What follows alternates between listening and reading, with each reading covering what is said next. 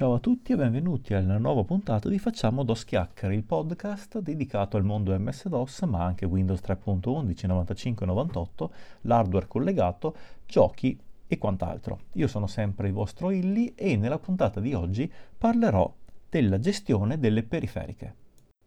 Come già detto nella puntata forse nella prima puntata di fondamentali di MS-DOS, in realtà l'MS-DOS non ha bisogno di particolari periferiche per il proprio funzionamento perché è, eh, torniamo alla concezione di sistema operativo come era fatto agli, alle origini, cioè eh, eh il software necessario per far funzionare l'hardware, quindi una cosa molto molto base.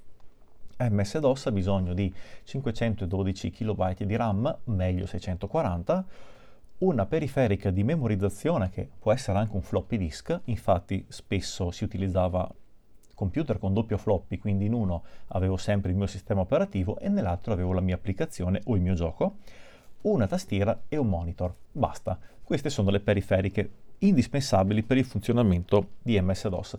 Tutto il resto è opzionale. Cosa vuol dire? Che nella grande maggioranza dei casi MS-DOS potrebbe non avere i driver necessari al funzionamento di queste determinate periferiche. Facciamo un esempio.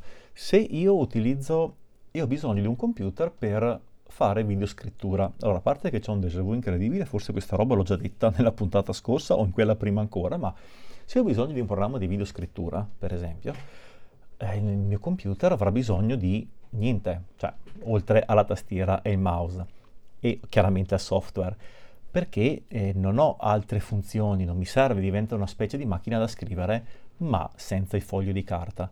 Se invece devo fare della grafica, devo disegnare qualcosa, magari potrei aver bisogno di un mouse che mi aiuta a muovermi nella schermata, quindi vado a selezionare il pixel, vado a cliccare per dare il colore o tracciare la linea e così via. Se ho invece ho bisogno di creare delle basi musicali, in questo caso avrò bisogno di una scheda audio, perché come faccio altrimenti a sentire quello che sto creando? E magari il mouse non mi serve neanche, che ne so. Oppure sì, viene, viene, comodo anche il mouse, o magari mi serve anche un'interfaccia MIDI per collegare una tastiera, si chiamano mute, insomma quelle dove necessitano di qualcosa per generare il suono. Se dopo ho bisogno di giocare, lì vabbè, lì c'è un mix di tutte queste cose, può servirmi il mouse, la scheda audio, magari una scheda video anche accelerata per godere delle ultime no- innovazioni in campo tecnologico, quindi la prima grafica 3D, e magari mi serve anche un joystick per un simulatore di volo o un volante per un simulatore di guida. Ma al di là delle periferiche esotiche per MS-DOS, mh, mm, eh, il sistema è così base che perfino eh, dire che stiamo utilizzando una tastiera italiana invece di quella americana che è eh, il formato base di installazione di MS-DOS, richiede un ulteriore piccolo driver, il famoso file cabe.com, kib.com, e il comando cabeit, che eh, credo che tutti l'abbiano digitato, insomma, almeno una volta nella vita, chi abbia usato l'MS-DOS, sta proprio ad indicare al sistema che utilizzo il layout italiano, quindi se voglio fare i due punti premerò Shift e quel tasto e mi usciranno i due punti invece che il simbolo di maggiore. Tra le periferiche base che non necessitano di driver, in realtà c'è solo la scheda grafica e la memoria di massa, perché quelle sono gestite a livello... Allora, ehm, la scheda grafica viene gestita in modalità solo testo, senza nessun problema, le modalità CGA, EGA e VGA, anche quelle mh, sono gestite a livello hardware, quindi non ci sono difficoltà e uh, idem per quanto riguarda i controller del, dell'hard disk e il controller del floppy disk. Quindi da questo punto di vista noi siamo salvi.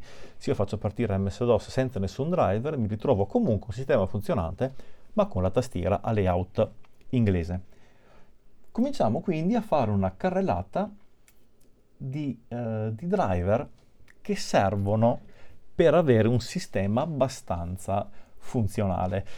Mi è venuto in mente che mi sono perso un pezzo per strada, cioè i driver tuttora vengono utilizzati e visto che la maggior parte delle periferiche, se non tutte, eh, alla fine sono tramite mh, espansione USB, quando noi inseriamo una por- una, una qualcosa di USB, se utilizziamo Windows per esempio, in basso a destra abbiamo la classica um, classico simbolino che sta dicendo sto installando i driver.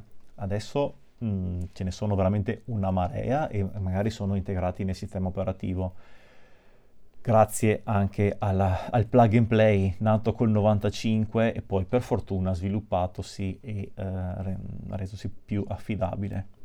Ma una volta bisognava andare uh, a mano a installare i drive. Io mi, mi, ricordo per esempio la mia prima pennetta USB, avevo un CD, un mini CD da sono 6 cm, 5 cm, con dentro i driver per far vedere a Windows 98 quella determinata chiavetta.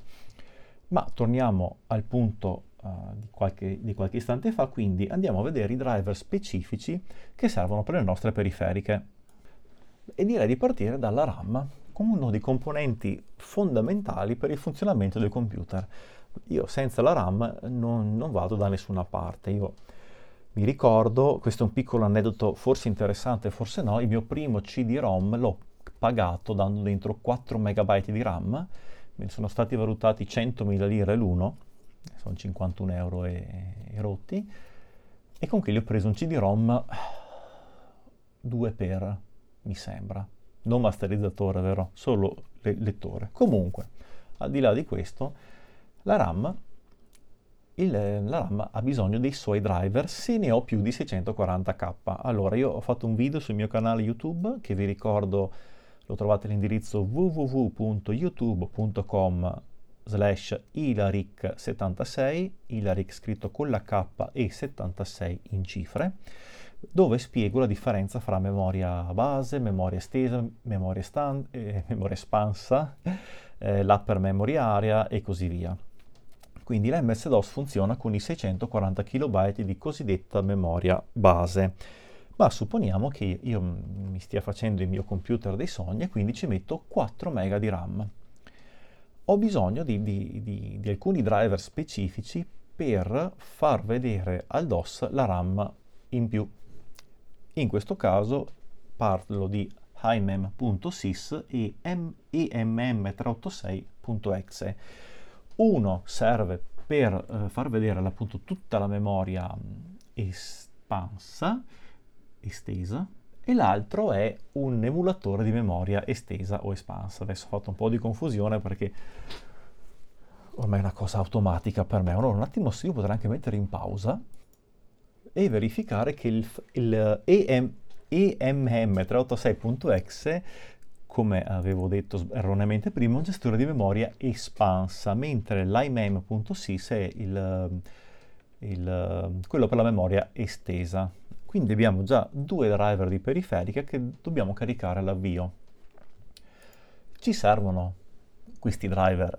Sì, perché soprattutto con le ultime versioni di MS-DOS e con le ultime parlo tipo del 5.0, del 6.0, 6.22, se noi abbiamo, um, se l'MS-DOS vede la memoria estesa o espansa che dir si voglia, possiamo riuscire a caricare l'importantissimo Smart Drive che è un uh, gestore, un, uh, sì, un software per la cache Ehm, che va a gestire la cache in lettura e volendo anche in scrittura sull'hard disk, quindi va a velocizzare in maniera incredibile l'accesso al disco rigido.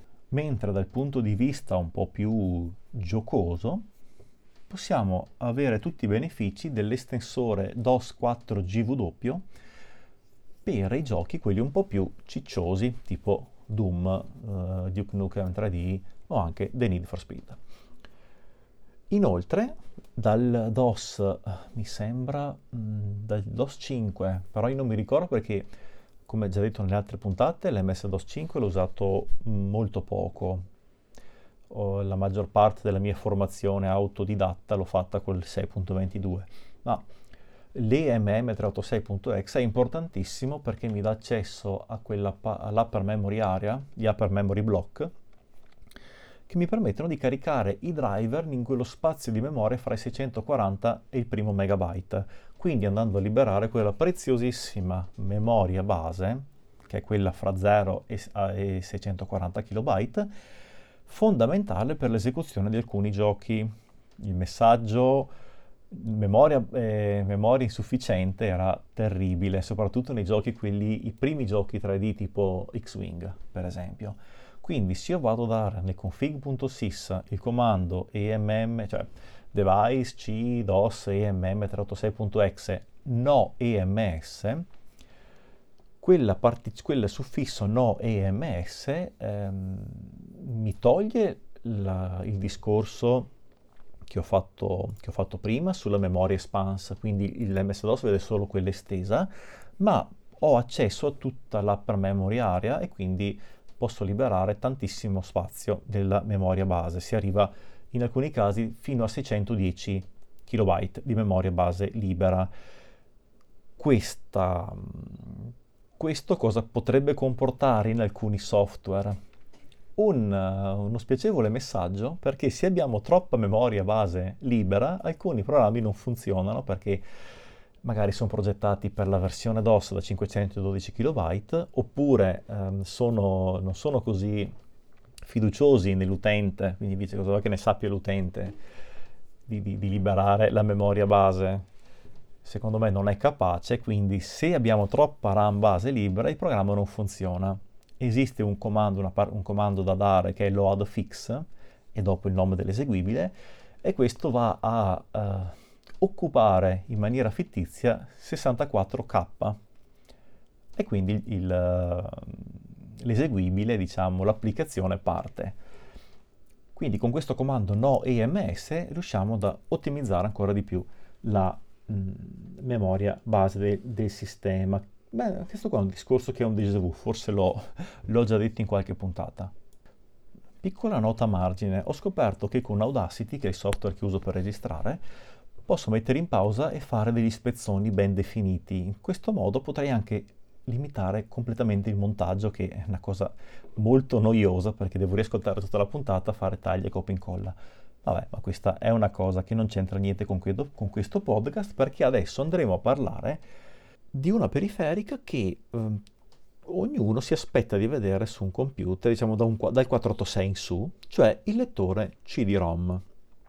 In MS, l'MS-DOS riesce tranquillamente a supportare il drive per CD-ROM e addirittura i DVD-ROM. Io, come ho già detto anche qui, purtroppo l'età avanza ragazzi, quindi io non mi ricordo più cosa dico, non mi ricordo neanche cosa ho detto all'inizio del podcast, figuriamoci voi magari tre mesi fa. Ehm, L'MS-DOS non ha nessun problema a gestire né il CD-ROM né il DVD-ROM, sia come lettura e anche volendo come scrittura, sebbene alcuni progetti interessanti eh, si, siano un po' arenati. L'unico che funziona decentemente è il DOS CD-ROST, ma purtroppo supporta solo un numero molto limitato di masterizzatori e quindi mh, mm, io ho provato, avevo un Plextor, ma purtroppo non era il modello che era compatibile. Quindi se ho un lettore CD-ROM pagato un sacco di soldi, magari un 1 per o un 2 per, quindi stiamo parlando di velocità di, di trasferimento molto basse, eh, per convenzione l'1 per sta ad indicare un 150 KB al secondo. Voi cioè, solo provate a pensare adesso cosa voglia dire 150 KB al secondo. Ma all'epoca dell'MS-DOS, quando un floppy trasferiva 20, 25, 30k, era veramente un sacco. Quindi se io compro il mio bel CD-ROM, devo usare un driver specifico che va ad occuparmi, salvo ulteriori diciamo, uh, aggiustamenti, va ad occuparmi spazio nella memoria base. Cosa succede in questo caso? Se ho bisogno veramente del CD-ROM, potevo aggiungere la riga al, al config sys. In alternativa mettevo un, un, un, commento, il classico rem, e quindi durante la, la configurazione quella riga veniva saltata poi, grazie al DOS 6.22, abbiamo avuto le multiconfigurazioni e lì, ok, è stata proprio la manna dal cielo. E, ehm, ho già detto che, anche i, che gestisce anche i DVD-ROM, cioè il file system proprio dei DVD, e riesce a gestire anche il, il, um, il, masterizzatore però in sola lettura. Io quando costruisco un computer MS-DOS, insomma, eh, quello per esempio che uso abitualmente, l'ho mh, uh, fornito di un masterizzatore DVD perché legge tranquillamente i riscrivibili. Spesso se ut- utilizzo un lettore semplice mh, digerisce non molto bene riscrivibili, per esempio sui miei portatili ho qualche difficoltà. Sul fisso invece ho visto che metto sul masterizzatore e funziona. Ma che driver utilizzo per il masterizzatore DVD? Perché adesso pochissimi fanno driver per DOS. È sufficiente il driver generico che eh, io per esempio ho trovato sul lettore della Samsung, è sufficiente un driver generico che si può anche trovare su internet, quindi ehm, che si, di solito il, il, CD, faccio una breve parentesi, per configurare il CD servono due file. Uno che va nel config sys ed è proprio il classico uh, file per la periferica e di solito è un punto .sys. Io per esempio utilizzo un Samsung eh, .sys. Dopodiché nell'AutoExec.bat oppure possiamo scriverlo anche a parte, è necessario l'MSCDX che sta per Microsoft CD Extension. Come funziona? Adesso ho fatto una parentesi, me, me la sono già persa per strada. Eh, semplicemente funziona che col, comand- col device di periferiche io vado a dare un nome al dispositivo, perché io volendo potrei avere due o anche tre lettori CD. Quindi io vado a dare un nome al dispositivo configurato uh, CD1, ok? Dopodiché con mscdex.exe vado ad assegnare a quel nome di periferica una lettera. Quindi dirò che CD1 è il F2 punti. E questo va a completare la configurazione, perché altrimenti viene visto, ma l'MS-DOS lavorando con le lettere dei drive non riesce comunque ad allocare, ehm, ad allocare questa un nuova unità e non riesce ad utilizzarla. Per cui per un CD-ROM o DVD-ROM è sufficiente questo driver generico, adesso forse se mi ricordo metterò magari il link in descrizione sul video di YouTube e quindi potete godervi il vostro gioco multimediale, per esempio Rebel Assault o The Need for Speed oppure Mega Race, che è uno dei miei giochi preferiti di quell'epoca.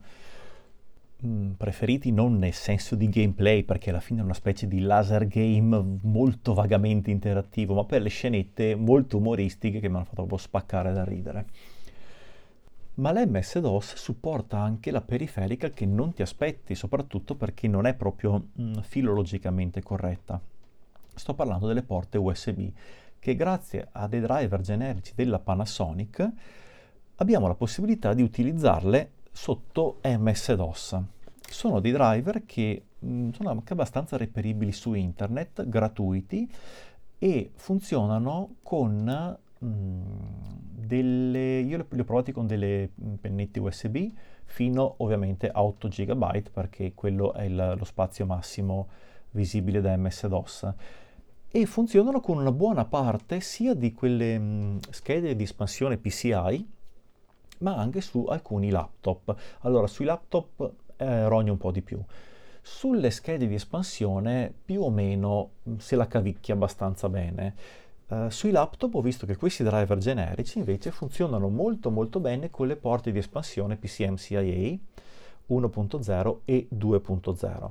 Esistono, ho visto su internet, anche dei driver specifici per le USB 3.0 e driver che supportano anche stampanti, quindi vanno a redirigere l'output invece che la, la classica PRN o LPT1 sulla porta USB ma purtroppo, e, e, anche mouse, e anche mouse USB, ma purtroppo sono a pagamento. E onestamente, visto che io MS-DOS lo uso molto spesso, non dico quotidianamente, ma quasi anche per fare roba eh, di produzione, roba, mh, mm, sì, insomma, produco contenuti con, con computer MS-DOS, eh, magari spendere tipo 70 euro per utilizzare la, la porta USB fa lo stesso, insomma non è, non è così, così importante, però se uno invece avesse bisogno per qualsiasi ragione di utilizzarle, esistono questi driver a pagamento. Credo che siano in modalità demo, ma in realtà non mi sono mai interessato. Per quanto riguarda invece i driver a pagamento, a questo punto faccio un'altra parentesi, l'ennesima, mm, segnalo i driver per le porte PCM-CIA che anche qui ci sono dei driver generici per le, le, i maggiori produttori hardware tipo Texas Instruments o mh, quelle compatibili card bus. sono dei driver che si possono trovare abbastanza facilmente anche questi su internet e mh, sui miei portatili diciamo che uno su tre funziona. In alternativa anche qui esistono dei driver a pagamento eccezionali perché hanno riconosciuto tutti gli altri portatili che ho, eh, non hanno avuto nessun problema. Anche qui stiamo parlando di cifre che se non ricordo male siamo sui 90 euro. Quindi vale il discorso che ho fatto qualche minuto fa se uno deve usarlo va bene, però spendere 90 euro per un driver di MS-DOS per far funzionare le PCM CIA mm, non sono tanto convinto. Però esiste anche questo. L'MS-DOS di suo non la supporterebbe. Se volete proprio utilizzare un portatile e trasferire eh, anche sotto DOS utilizzando magari un compact flash to PCM CIA o un SD eccetera eccetera fatevi un dual boot con 95-98 e dopo da lì vi trasferite quello che vi serve. Magari uno può storcere un po' il naso perché beh, io per esempio insomma, preferisco avere tutto sotto MS-DOS e infatti in qualche maniera eh, mi accontento insomma. Tornando però al discorso periferiche, perché adesso qui abbiamo un po' eh, perso il discorso, ehm, scheda video, per esempio, Sotto MS-DOS abbiamo la modalità classica testo, quindi 24x80, e le modalità base. In realtà non ci servono driver specifici per l'utilizzo normale, perché sotto MS-DOS noi ci aspettiamo di utilizzare programmi che vadano in solo testo, chiaramente. I pochi programmi di grafica utilizzano comunque la modalità, se abbiamo una VGA, la 640x480 in 16 colori ma se noi abbiamo bisogno di qualcosa di più specifico, abbiamo due strade che possiamo percorrere. Allora, la prima, io adesso faccio un esempio perché quando mm, io ho cominciato a lavorare su, su CAD, non era AutoCAD, ma era CAD Key, non mi ricordo neanche di chi l'aveva fatto, di chi sì, mi ricordo neanche la, la, la casa di sviluppo, era un CAD sotto MS-DOS, chiaramente c'era quello, e um, avevo una sfilza incredibile di schede grafiche. Quindi in quel caso io andavo a scegliere la scheda grafica direttamente dal programma e se avevo indovinato la sigla mm, funzionava, altrimenti no. Quindi uh, se abbiamo una scheda grafica particolare, perché dobbiamo utilizzare un programma particolare che ha bisogno di una risoluzione più alta o magari una profondità di colore maggiore eh, rispetto a 16 colori delle modalità standard, allora, o ci affidiamo al, al software in sé, quindi sperando, che sperando che abbia qualcosa al suo interno, oppure nella scatola della nostra scheda spesso c'erano, c'erano uno o più floppy con i driver per le varie applicazioni. Se anche qui ovviamente si, si, installava, prima di far partire magari, che ne so, AutoCAD lanciavo l'eseguibile in modo che andasse a caricare, il DOS poteva vedere e indirizzare correttamente la risoluzione e così via, ma eh, la maggior parte dei casi, soprattutto in ambito gaming, bisognava affidarsi all'univbe.exe o .com, non mi ricordo, che erano dei driver VESA generici e sebbene non fossero ottimizzati per quella specifica scheda grafica, davano una sorta di layer di compatibilità generico, più o meno, che si basava soprattutto sulla memoria a bordo della scheda. Quindi se io avevo un mega di RAM, ipotesi, Uh, potevo giocarmi, non so, un 1024x768 a 256 colori e dopo scendere di, ris- di, risoluzione magari andavo ad aumentare la profondità. Io su questo discorso della scheda grafica comunque eh, sono abbastanza tranquillo perché eh, la maggior parte dei giochi non ne, ne, non, non ne, ha bisogno perché vanno in modalità MCGA eh, 320x200 a 256 colori o um, la, la, modalità 13H della VGA che dovrebbe essere un 320x240 sempre a 256 colori uh, faccio l'esempio di The Need for Speed che va in Super VGA quindi 640x480 a 256 colori e quello ha dei driver VESA generici che funzionano benissimo. Io finora non ho mai avuto nessun problema, neanche con i portatili. Quindi i portatili di solito hanno delle...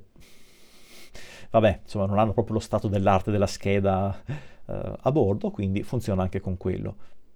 Beh, insomma, dopo 25 minuti di, di, discorsi sui driver di periferica andiamo un po' a vedere, allora, altra parentesi, adesso io mh, mm, potrei anche tagliare questa parte, però come nei miei video, che andateli a vedere così mi... Eh, così vedo visualizzazioni, mi, mi invogliate a produrre ancora più video, ma io ten- tendo a tenere un tono un po' colloquiale, quindi cerco di essere abbastanza mh, professionale in questo esprimermi, però insomma voglio mh, che ci sia qualcosa un po' di sporco sotto, quindi uh, una frase buttata lì, un, uh, una sospensione della vocale finale che non si dovrebbe mai fare. Però è come se, se, se, vi, se ve la stessi raccontando, trovate che sono anche insomma, davanti al caminetto col, e vi racconto qualcosa sull'MS-DOS. Quindi, ah, così meno sono 26 minuti adesso a parlare di driver. Apro un'altra parentesi per parlare della periferica per eccellenza per il giocatore MS-DOS e anche per chi vuole usare Windows in maniera un po' più aggressiva, cioè la scheda audio. Bellissima. Scheda audio, la mia prima scheda audio tra l'altro, e questi sono i vecchi racconti di Zio Illy, Ah, era una Media Vision Thunderboard, scheda 8 bit, Sound Blaster 1 compatibile, pagata 140.000 lire.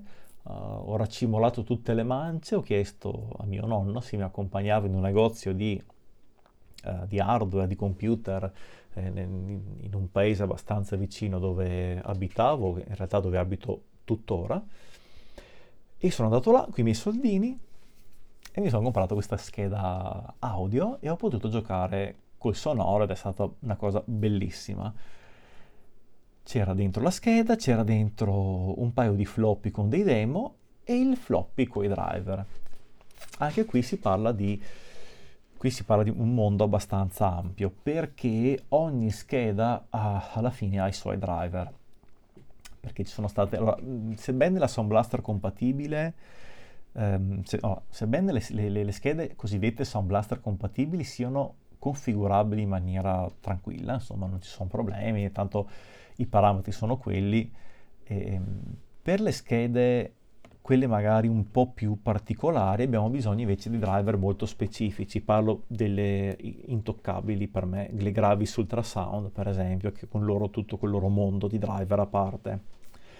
La cosa interessante è che l'MS-DOS anzi forse è meglio dire i giochi che girano sotto MS-DOS, utilizzano una variabile d'ambiente che è il classico set blaster e questo funziona anche con le schede audio dei portatili. Eh, tante volte, soprattutto le plug and play, quelle della ESS, le classiche ESS Audio Drive per esempio, se noi configuriamo la, la variabile set blaster in maniera corretta, il, il gioco, l'applicazione, il gioco, va a vedere se esiste e si autoconfigura se è plug and play. Quindi vado a mettere set blaster A220 I5 uh, D1, che vuol dire indirizzo 220 RQ5 DMA1, il gioco funziona. Il gioco o, o quello che deve essere. In alternativa io vado a scaricarmi i driver dal sito del produttore adesso perché chiaramente mm, si fa una fatica incredibile a trovare dei floppy funzionanti. Uh, a tal proposito c'è il sito di Vogons che ha un sacco di driver e ho visto anche sul sito ufficiale della Creative c'è una sezione legacy molto corposa in realtà dove mm, sono, riuscito a, sono riuscito a trovare gran parte dei driver delle mie Sound Blaster, quelle che ho comprato un po' su eBay o che mi hanno dato uh, nei, nei, sacchetti della spesa che mi hanno detto oh, ho trovato queste schede, tienle. Sì, eh, roba semplice, vero, però comunque schede che funzionano e si riesce abbastanza bene a, a gestire questa faccenda. Però volevo anche dire un'altra cosa, non la variabile d'ambiente, sì, perfetto. Quindi questa l'ho detta, io mi sono fatto qui una scaletta stampata con la stampante ad aghi, che è un'altra periferica supportata da MS-DOS. Allora, in realtà supporta qualsiasi stampante parallela. Come funziona questa cosa? Allora intanto metto in... intanto fermo, così almeno mi salvo questo pezzo che mi sembra che sia venuto anche decentemente. Uh, eh, L'MS-DOS supporta la stampa dello schermo col... Allora, sulla vostra bellissima tastiera, sopra alle sei, ai sei tasti INS, CANC, Home, Fine e così via, Ce ne sono altri tre.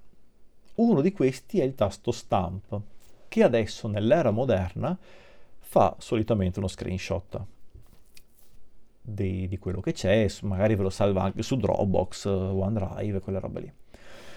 Ma su MS-DOS Stamp stampava lo schermo sulla stampante, cioè quindi io avevo uh, la mia schermata di inizio, facevo dir, facevo edit, qualcosa, poi avevo stamp e se avevo la stampante ad aghi cominciava a lamentarsi e, e, e, e incideva con i suoi martelletti l'inchiostro sulla carta. Se è una stampante a getto di inchiostro, idem. Se è una stampante laser, idem. Ovviamente in questo caso come funziona? Eh, si va a un livello abbastanza basso perché intanto si parla comunque senza driver specifici e qui mh, mm, dopo ovviamente dipende dall'applicazione. In MS-DOS puro ehm, funziona in modalità testo, quindi cosa vuol dire questo? Che se io premo stamp oppure se faccio un type Uh, supponiamo che io scriva qualcosa in un file di testo, faccio type file.txt maggiore lpt1 o prn, um, fa, eh, cosa, cosa, cosa, fa questo comando? Questo comando manda alla porta lpt1 il contenuto del file di testo. L'LPT1, che in questo caso è la stampante, riceve questi dati e la stampa col carattere in quel momento impostato. Ok? Quindi, eh, per esempio, le stampanti ad aghi avevano alcuni font, le stampanti laser idem, l'oggetto d'inchiostro idem. E qui andiamo a livello molto molto base perché si parla di file di testo, quindi di caratteri asci normalissimi. Per l'utilizzo invece delle stampanti, oh, c'è un picco di suono, per l'utilizzo invece delle stampanti in maniera più professionale, mi viene in mente AutoCAD, mi viene in mente Banner Mania, per esempio, quel programma bellissimo per, per stampare gli striscioni, qui eh, dobbiamo andare a vedere all'interno del software che utilizzeremo se esiste la nostra stampante. Cosa interessante è che nelle stampanti ad aghi, per esempio, la maggior parte erano, sono compatibili con lo standard Epson. Quindi io per esempio di là ho una Star LC10 purtroppo non è la mia originale, una che ho ricomprato perché la mia ha avuto problemi uh, meccanici. Funziona, non c'è il, il star, però magari utilizzo Epson e vado a vedere il modello. Nel manuale solitamente ci sono dei jumper da settare, vengono spiegati per avere la compatibilità con quel tipo di stampante. Idem per AutoCAD, per uh, CAD Key, che è quello che utilizzavo già detto prima, bisogna andare a vedere nel programma se uh, ha qualche driver specifico per quella stampante, ma l'MS-DOS di per sé comunque mi permette un utilizzo molto semplice, mi permette di stampare il testo sulla, sulla stampante. Semplicemente appunto con il tasto stampa, la schermata, col tasto type, col tasto print che in questo caso print dà proprio un, un, ulteriore livello in più di profondità di stampa, se così vuol dire, adesso insomma, frase che lascia un po' il tempo che trova, ma ehm, permette di gestire, cioè, mentre type è un, in maniera molto brutale, eh, fa fluire il testo sulla porta LPT1, col comando print andiamo ad avere una sorta di vaghi impaginazione perché si interfaccia un po' con la stampante e magari eh, può esserci salto di pagina, per esempio, quindi se utilizzo un modulo continuo, magari lui sa che dopo tot righe deve saltarne 2-3 perché c'è la, il tratteggio, o magari arrivo alla fine del foglio e con type si ferma lì, con print invece, eh, nel caso sempre della stampante Aghi, fa avanzare la carta in modo da arrivare al punto di strappo. Questo è un esempio che mi viene in mente. Ma l'MS-DOS, tornando a noi, comunque supporta tranquillamente anche questa periferica. Mm, ci sarebbe un'altra periferica di cui volevo parlare, ma in realtà è nel punto dopo. Quindi, vabbè, vi faccio un piccolo spoiler sulla prossima puntata. Sappiate che l'MS-DOS supporta anche il protocollo TCP/IP e tutte le varie configurazioni collegate e, e, e via discorrendo. Faccio sempre riferimento al mio canale YouTube se state guardando o ascoltando questo video su YouTube, lo sapete già, ho fatto un video sul browsing, su come browsare l'internet sotto MS-DOS. Sappiate che comunque supporta tranquillamente le schede di rete. Sicuramente quelle ISA, uh, quelle PCI dipende dal chipset. In realtà dovrei fare delle prove su delle schede moderne, se esistono ancora delle schede PCI. A questo punto della puntata mi, la mia scaletta è completamente andata a quel paese, quindi mi limiterò a fare un breve accenno alle memorie di massa che sono supportate da MS-DOS, alcune le ho già citate prima, quindi guarderò il mio Pentium e andrò un po' ad elencarle. Vabbè, insomma, allora, floppy disk abbiamo visto che sono un po' quelli fondamentali. La seconda cosa eh, non dico fondamentale, ma molto utile, è sicuramente un hard disk. Come già detto sempre nelle puntate precedenti, l'MS-DOS supporta fino a 8 GB, questo purtroppo è un problema della FAT16, quindi non... ho sempre questi problemi di memoria, non mi ricordo se l'ho detto in un video, se l'ho solo pensato. Non fate i furbi eh, prendendo un hard disk da 20 GB e magari lo formattate con partition magic, perché tanto l'MS-DOS sopra gli 8 mm, non gradisce, salvo che il BIOS li supporti, ok? Perché se il BIOS non riesce a vederli, uh, tanti saluti. Ci sono dei software di terze parti, uh, uno della Western Digital e Z-Drive, che anche qui dà un, un piccolo layer di compatibilità completamente trasparente e riesce a far vedere degli hard disk anche se il BIOS non li supporta pienamente. Il CD-ROM l'abbiamo già detto prima, quindi lettore CD, lettore DVD che sono magari non è filologicamente corretto, però beh, finché c'è una porta IDE lo attacco alla MS-DOS. E poi una delle mie periferiche preferite, il drive zip. Allora, Iomega, Iomega, o Iomega, chissà come si pronuncia, io ho sempre detto Iomega, ha prodotto, e forse tutti magari lo, l'avranno visto, questo zip drive, eh, di cui c'era una versione parallela, una versione SCSI e anche una versione interna IDE, e forse anche un'interna SCSI, che in realtà è una specie di floppone, un 3,5 però più spesso, e conteneva nelle prime versioni 100 MB. Adesso fa ridere, però all'epoca voleva dire tipo 80 floppy in un unico, in un unico disco eh, l'MS-DOS lo supporta tranquillamente questa periferica a scapito di un po' di RAM base mangiata in effetti perché il driver di periferica qualcosina si mangia. E mm, viene supportata anche da Windows 3.11 mentre e qui mi rilaccio alle, alle, alle porte USB con i driver generici della Panasonic per le porte USB mi è capitato che Windows 3.11 tipo col file explorer, quando andavo a cliccare sulla porta, sul, sul, sul pulsante che andava a individuare il drive di quella, di quella pennetta USB, eh, frizzava tutto. Mm, quindi l'USB stiamo insomma, comunque parlando di qualcosa di tanto più avanti rispetto al DOS ed era già stato abbandonato insomma l'utilizzo pratico quando ha cominciato a diffondersi un po' l'USB quindi non funziona benissimo però L'unità zip, sì, quella va alla grandissima. Uh, de- devo dire che l'idea di fermare la registrazione ogni paragrafo verbale è molto comoda, cioè praticamente non c'è montaggio da fare, fantastico. Siamo quasi arrivati alla conclusione di questa puntata.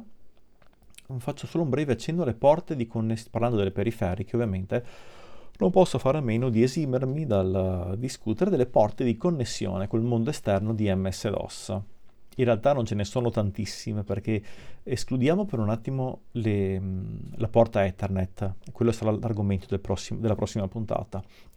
Le porte di, di connessione sono le, le, seriali, COM1, COM2 solitamente, che uh, venivano utilizzate all'inizio per il mouse. Io sul mio Pentium ho un mouse della Logitech, questo è proprio dell'epoca, con la porta, la porta seriale, quindi quella c'era veniva utilizzata per il trasferimento dati. MS-DOS supporta nativamente il protocollo di trasmissione tramite seriale con due software interlink interserve, quindi io collego con un cavo cosiddetto null modem due, due computer e trasferisco alla stratosferica velocità di 11.000 baud, baud uh, se sono fortunato, quindi si parla di so, 5-10k al secondo, dati da un computer all'altro.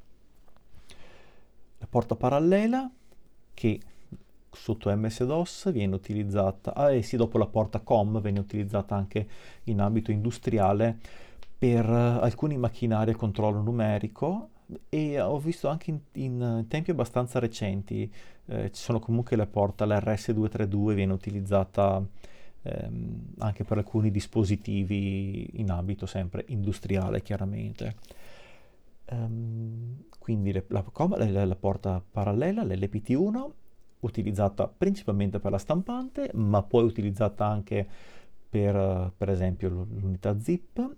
Perché? Perché eh, parallelo, lo dice il nome, i dati vengono trasferiti in maniera parallela, quindi virtualmente 8 volte più veloce della porta seriale. Poi ci sono con correzione dati, eccetera, eccetera, quindi non è così veloce, ma molto di più della seriale e poi veniva utilizzata anche per le chiavi di protezione hardware. Spesso alcuni programmi mm, tipo AutoCAD o anche programmi proprietari, io utilizzavo un programma di CAM per le macchine a controllo numerico, dietro c'era questa chiavetta, era Activator o Sentinel, adesso ovviamente sono USB, però necessitava della connessione alla porta parallela, quindi dopo era passante, quindi dietro poi potevo attaccare la stampante in maniera completamente trasparente. Uh, ovviamente c'è il supporto al joystick, di solito eh, la porta joystick è compresa nella scheda, nella scheda audio. Non lo so se esistono delle porte che funzionano a parte. Sicuramente ho visto delle schede per il CD-ROM, ma schede joystick no, non sono convinto. Comunque viene supportata, ma più che da MS-DOS, viene supportata dai giochi in sé. Uh, sebbene, se non ricordo male, dovrebbero esserci delle routine in BASIC che gestiscono l'input che arriva dalla porta joystick. Tra l'altro è una porta che funziona completamente a segnali elettrici uh, diretti, quindi uno dei miei progetti è quello di costruirmi un volante con pedali per utilizzare in uh, Formula 1 Grand Prix di Geoff Cremond, perché c'è la tensione 5 volt e ci sono i vari, i vari ingressi analogici perché ovviamente supportano i movimenti analogici e digitali per i pulsanti quindi volendo comple- non, di elettronico non c'è niente, è proprio completamente elettrico, un po' come nelle console uh, auto 16 bit insomma. E visto che ho la gola secca e ho anche finito il bicchiere d'acqua, concludiamo la puntata, anche perché sono passati 40 minuti e passa, parlando dell'ultima grande scheda di espansione supportata da MS-DOS, cioè la 3D-FX, scheda acceleratrice pionieristica, pietra miliare della grafica 3D su personal computer, 3D, 3DFX Interactive ha costruito questa scheda che accelerava la grafica tridimensionale. Cosa vuol dire? Che non generava grafica bitmap 2D per utilizzarla, MS-DOS, Windows, quelle cose lì, ma quando il gioco lo permetteva, veniva, il, il video veniva inviato direttamente alla 3D, l'output usciva da quella scheda, uh, magari per chi non l'ha vista, non so di cosa sto parlando, era una scheda dove aveva un ingresso VGA e un'uscita VGA. E quindi io avevo la mia scheda 2D, ipotizziamo un S3 Dirge, e in fianco ci mettevo la mia Voodoo. Questo era il nome commerciale della scheda della 3DFX. Ci mettevo la Voodoo, c'era un cavo che in realtà una, era una prolunga USB, eh sì, USB, buonanotte, era una prolunga VGA molto corta, quindi prendeva l'uscita della mia scheda video S3 2D andava all'ingresso di questa 3DFX e poi sotto c'era una porta che andava effettivamente al monitor. Quindi c'era questo passaggio di dati e quando avevo bisogno della grafica 2D funzionava la mia scheda 2D tranquillamente. Quando andavo invece a chiamare le librerie grafiche che erano le glide e quindi andavo a chiamare in causa la 3DFX, l'uscita andava direttamente, partiva direttamente da questa scheda ma si parla solamente di grafica tridimensionale. Quel grande vantaggio, allora la prima 3DFX aveva un 640x480, 15 bit, eh, 16 bit di colore, quindi 65.000 colori, e uh, la differenza è abissale, cioè una fluidità e un impatto grafico notevolissimo. L'MS-DOS, alcuni giochi per MS-DOS supportavano questa scheda, quindi viene da sé che l'MS-DOS la supporta, ma anche qui in realtà non c'è un vero e proprio driver, qui si parla, eh, dipende dal gioco, ma ecco diciamo che ci tengo a precisare questa cosa, l'MS-DOS non, cioè non c'è bisogno di Windows 95 o 98 per avere la grafica 3D, ma se io avevo... Adesso allora, Need for Speed non funzionava, però se io avevo... Cos'è che funzionava su 3DFX? Beh, Screamer 2, per esempio, un gioco DOS, ma col supporto alla 3DFX. Tomb Raider, anche quello gioco DOS che col supporto alla 3DFX. Ehm, Quake no, perché quello ha bisogno di Windows. Ok, ma sicuramente ci sono altri giochi sotto MS-DOS e sicuramente ho da qualche parte ho una lista. È finita. È finita, così, improvvisamente, ex abrupto. La puntata sulle periferiche dell'MS-DOS termina qui. Io vi ringrazio tantissimo per, per averla ascoltata.